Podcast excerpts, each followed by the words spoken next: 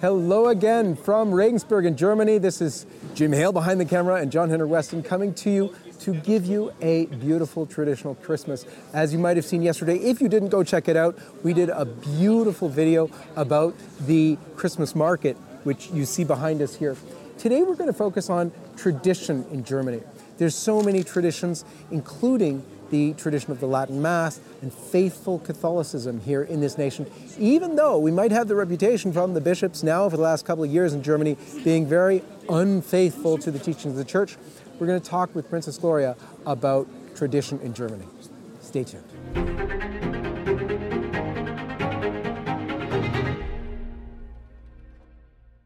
So, if you don't mind, let's begin as we always do with the sign of the cross.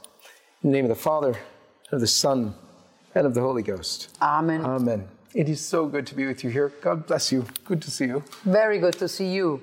So, we are in Germany on sort of a special mission because we have seen, in fact, the whole wide world has seen these past couple of years with the German synodal path. And even the Vatican, which has already gone very left, even they have said to Germany, watch out what you're doing. So, the whole world has now this reputation. Germany, the reputation of Germany, the whole world, is very, oh, seems to be they're only on the left, only on the left. And so we've come here to, to really the heart of tradition in Germany to speak with you about what you've seen in terms of the faithful reacting. Are the faithful trying to defend tradition here in Germany? I think that the real faithful, speaking the people who go to church on Sunday, they don't really care so much what happens in church politics. Mm-hmm. Because these are regular people who go about their own lives, they have their own problems, and they go to the sacraments. Only a fraction of these people will be interested in church politics. So you can say people that are interested in church politics are already on a track where you could say in danger zone, in a danger zone. Mm-hmm. Now, me personally, I happen to be involved in church politics because I have a lot of priest friends. Mm-hmm. And of course, for the priests, they basically don't talk about anything else than the destruction of the church. Mm-hmm. And um, so for them, it's a huge issue. And you basically, I see my role always as calming them down and trying to distract them. But this is very difficult because for somebody that has given their lives and de- dedicated their whole studies and, and life and work life to the church, of course, it's a disaster when they see it is crumbling right before their eyes. Mm-hmm. Now, when you say crumbling, they basically are pursuing the you know they, they want to make it more acceptable for lgbt and, and have transgender in the schools and accepted and so on. And abortion well we're going to just be gentle about it and so on. So these aren't things that people would normally discuss as destruction but obviously in terms of the faith yes. But what do you feel people are seeing on the issues as well in terms of faithful and also the priests are they looking at this and seeing a destruction as well, or are they seeing just we're trying to get more progressive? Well, of course, it, it is both, because the ones that are on the left, they, they want a different church. And why they want a different church is obvious because, of course, the world politics, the world leaders at the moment are all atheistic. If you look at China, it's an atheist country. If you look at the US or Canada, it's an atheist country. So all these political leaders are basically pushing an agenda that is anti-Christian. And I guess that the reason why the mainstream church is on that particular track is because they hope to survive. They think that if they play by their rules and by their cards, that they will be allowed to coexist of course, that history has proven wrong because in the Russian Revolution, the church was wiped out. In Nazi Germany, the church was wiped out. And also in Nazi Germany, the church tried to get into business with Hitler and find a way to cooperate so that they could still exist. But, you know, the, the political leadership uses you. And when they don't need you anymore, you get just as persecuted as everybody else. So I would say this is the wrong strategy, but obviously they have chosen that path. Mm-hmm. Mm-hmm. Do you think it's more out of political expediency on the part of the bishops, or do you think there are a good number of them who actually believe the sort of woke agenda, if you want to call it that? Um, I asked the same question once of some cardinals that I know regarding Pope Francis, and they seem to think, no, he actually believes that you know the church should move on the LGBT issues. Do you think that's true of some of the bishops here, or are they just trying to get political, you know, points? Well, we again, I, I always like to look into history to judge the contemporary times. And I think if you look at Nazi Germany, everybody believed Hitler. Hmm. Everybody believed that this is the right way for Germany to go. Today, 80 years later, Nobody believed, and nobody was was a Nazi, and nobody was a collaborator. So I think the psychology of human beings is if they choose to take the easiest path, they will pretend to believe until they believe, hmm. because it's the easiest way. Mm-hmm. It, it, you you cannot actually to go against the system is a is a very tough way mm-hmm. because mm-hmm. you can lose your job, you have not a career, you you lose your friends because everybody says you are not with us anymore. You became so strange and because of course these issues never were brought up, but now that we are coming into a crisis, you have to show your cards and the cards are on the table. And so, in my opinion, this terrible time has the great advantage that you see the people's real face because now they are letting down their hair and we can see what people are really all about. During the pontificate of um, Pope Benedict, everybody wanted to be a conservative, everybody wanted to join in the old rite, everybody was for the uh, clergy clothes, the, the, the nice and fancy clergy clothes. And as soon as that they realized that the new pontificate doesn't like it. They threw it all out the window and they started to persecute the people who like to go to the old rite masses. So you can see people change so dramatically and so quickly that I would say 90% of the people are pure opportunistic. Hmm. But they, they, if you, if, if you, if you psychologically, if you take on a different view, so that you don't break down, it's better if you start to believe even though you didn't believe hmm. or you have no belief but you now you believe in yeah. this new yeah. agenda yeah now german catholics have had to sort of fight for their faith those who retained the faith for, for a long time now uh, lutheranism was very powerful in germany and, and a lot of catholics were persecuted at the time do you see that kind of willingness to suffer under this kind of it's almost like a new religion coming, you know. Do you see that still in, in some of the faithful? Well, uh, uh, the, the, real faithful, they will surely suffer until, uh, it will be for them the great challenge. And I hope that God will give us the strength. And I hope He will not, that we will not have to be proven to, to go this very tough path. But as of for now, I can see that the real faithful are against that new religion. What is the new religion? In, you can you can observe that every new government that is sworn in, the first thing they say, we believe in climate change. Mm-hmm. That is the new religion.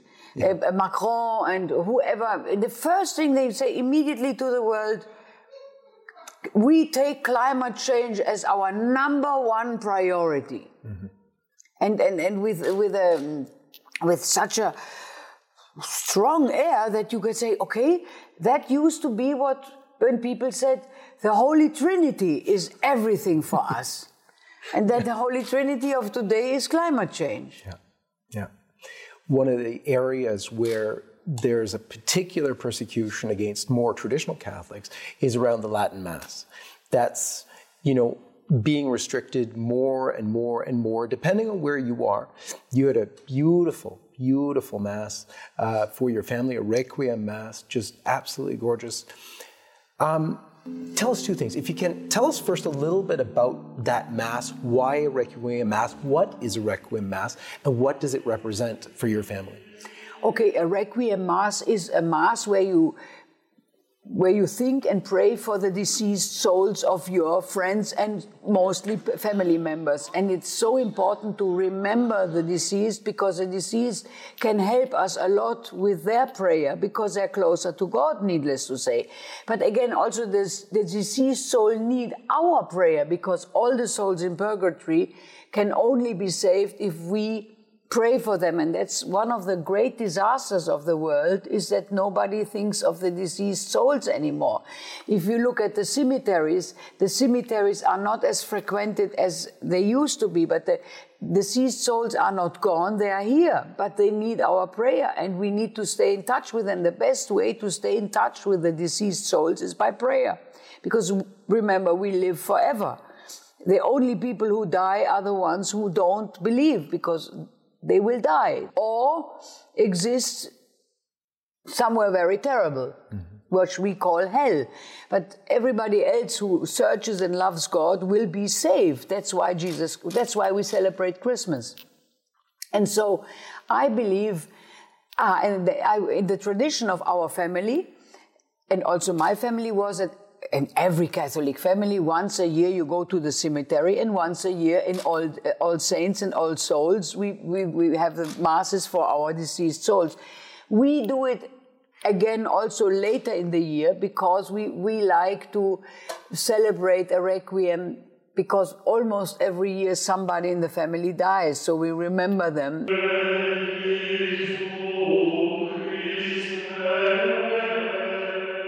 With the requiem, and then we go down to the crypt and we bring the flowers to, to the coffin. And so this is a very good tradition because also all the family members get to come together mm-hmm. on that very day. And it's a good reason to get together and pray together, but also be happy together because Catholics are happy people because we know that we are saved. Mm-hmm. What are, what are the. Um... Wait one moment, Maria is coming. Maria, und können wir bitte die, die Kerze anmachen? Ja. Oh. Ja, danke, Maria, das ist super. Danke, so ein schweres Tablett. Es bleibt dir auch nichts erspart. Danke, Maria. Wie schön. Sie kriegen ein Cappuccino. So, one of the things that um, really is a question when do you think the faithful in a, in a larger part, those that are really faithful, but when do you think they will react? When do you think they will say, oops, we have to now do something? So you mentioned most of them are just going about their daily lives, going to Mass, doing their thing. They're not paying attention to church politics. But as the church politics starts to encroach on their daily lives, as the uh, you know, Latin Mass is curtailed or perhaps even ended, um, as perhaps they, they refuse to allow communion kneeling or on the tongue, or perhaps they say all Catholic schools now must have an LGBT lesson or whatever.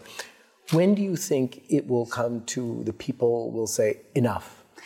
Well, first of all, you have to say the church is not a democracy. So the church is ruled by a very strict hierarchy, which has a lot of good but in our case today, it has a, a, a, disadvantage. So we can say that what comes from Rome, we have to basically obey, and the clergy is has to obey because if the if you find a priest that will do otherwise, he can be sacked immediately, and there's nothing he can do about it. So in that case, I think the way to change the church and to change the path of the church is possible if we, the faithful, play, pray more.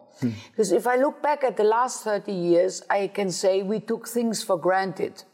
We were not looking after our priests enough.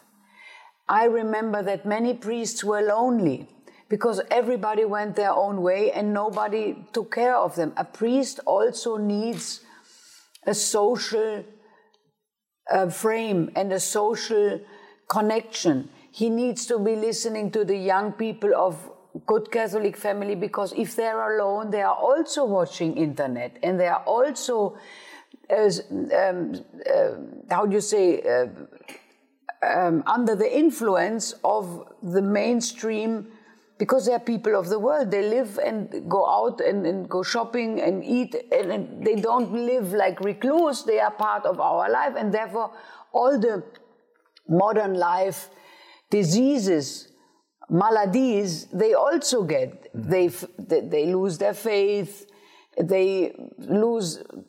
Why am I a priest? When you think about the whole abuse crisis, the abuse crisis was also a crisis of lack of faith. But also, it was also a sign they were alone because if they were with others and on constant watch, they weren't, wouldn't be able to go about things like this. So it was also us lay people that have not taken care of our priests enough.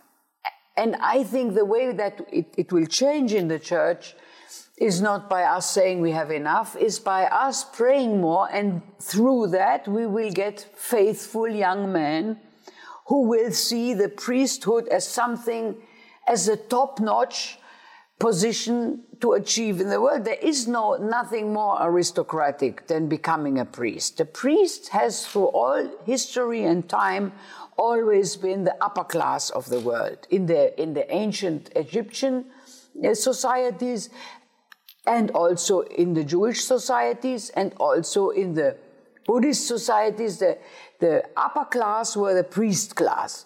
And it has to be attractive again to be a priest. And that can only be changed if we decide to get married again, to have children, and to educate our children in a Christian, in a Catholic way. Then we will also have the seminaries filled with better people. I mean, there are very good young priests. I know a lot of them, and they don't care what the mainstream is. They go along and they study theology because they have to study, but privately they study the classical theology, and so you get a formation, and that will grow stronger the more we pray for it. And I think the, the revival of the church will come through the laity that will pray and, and form the formation. That is not impossible. It's already happening in various places in the world. And of course, the church hierarchy is, is very slow. And they are also trying to please the politics. But eventually, they will see that the ones who don't like the liturgy are all between 75 and 90 and that is that these people are dying, and the young people think, why did we leave our tradition behind? Tradition is something good. Why is tradition all of a sudden out of fashion?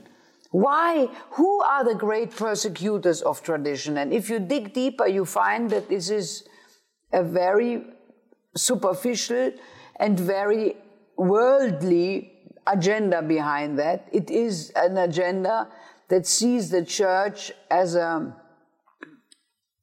as a um, how do you say a stopper to um, bring wrong and uh, and lies into the world. And the devil always tried to destroy the church.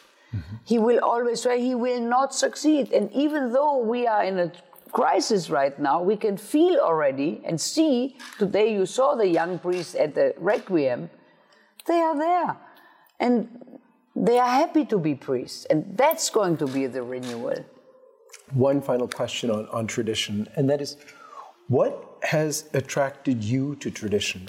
Why do you stick to it? I mean, you're you know, someone who is already in the aristocracy, you have no need for any kind of uh, you know, other kind of appreciation or anything like that.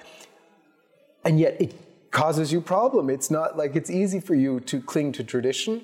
I'm sure there's lots of people who would appreciate if you didn't. Yes. Um, and so why? What draws you to it? What makes you stick to it even though there's a lot of pressure for you not to? Okay, the, the, the, it's again the divine providence. I met a um, traditionalist priest about 20 years ago and he told me that they were persecuted. They had no church. They couldn't say the Mass. And they were so much looking to find a place where they could serve the Lord and serve the people. And I didn't know about this. And so I asked around my friends, and they told me, yes, it's true. The, the the old rite people are really persecuted, and uh, Lefebvre and all this. I, I knew about Lefebvre because the Lefebvre people had bought, bought a castle that belonged to my aunt, hmm. where they put a school. So I knew about them, but I, I was too small or uh, too young to really understand the problem. But when I dug into the problem and I realized that they, these people who are really good, faithful priests and who took things really seriously, that they were persecuted by the hierarchy, I said, I'm going to help them. Hmm. And I, because of, I thought it's so unjust. And by helping them and getting to know them closer, of course, I also learned more about the liturgy and the beauty of the liturgy, and that's why I, I really I really didn't understand what was wrong with them. Mm-hmm. And that's why it's so, it was so fantastic when Pope Benedict gave them the, the, the possibility, and all of a sudden it was flowering everywhere.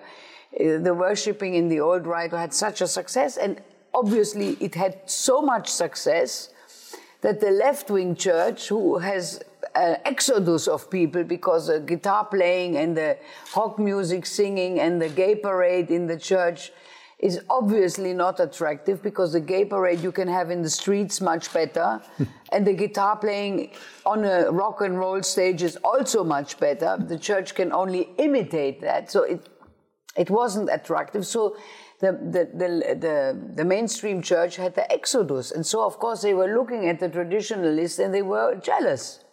It's it's jealousy. They have all the seminaries full, and they don't have seminaries. And then, of course, in Germany, there are bishops who do not want a full seminary anyway. They want the church to die so that they can bring the lay people in. Unbelievable. That's beautiful. Okay, so you all see Princess Gloria and tradition. But remember, Princess Gloria was called the punk princess. And you might wonder why. Well, Jim and I were here, and we were asked to come because they were going to do some carol singing and so we went, and we were expecting some very traditional Christmas carol singing. That's not what we got. What we got was something totally alive. It certainly arrived, the alive, made alive the massive crowd here uh, in the Christmas market. Take a look at this. This is Princess Gloria, and this is how she brings fun to the Christmas market. From here in Regensburg, Germany, this is John Henry Weston and Jim Hale for Lights LifeSite News. Back.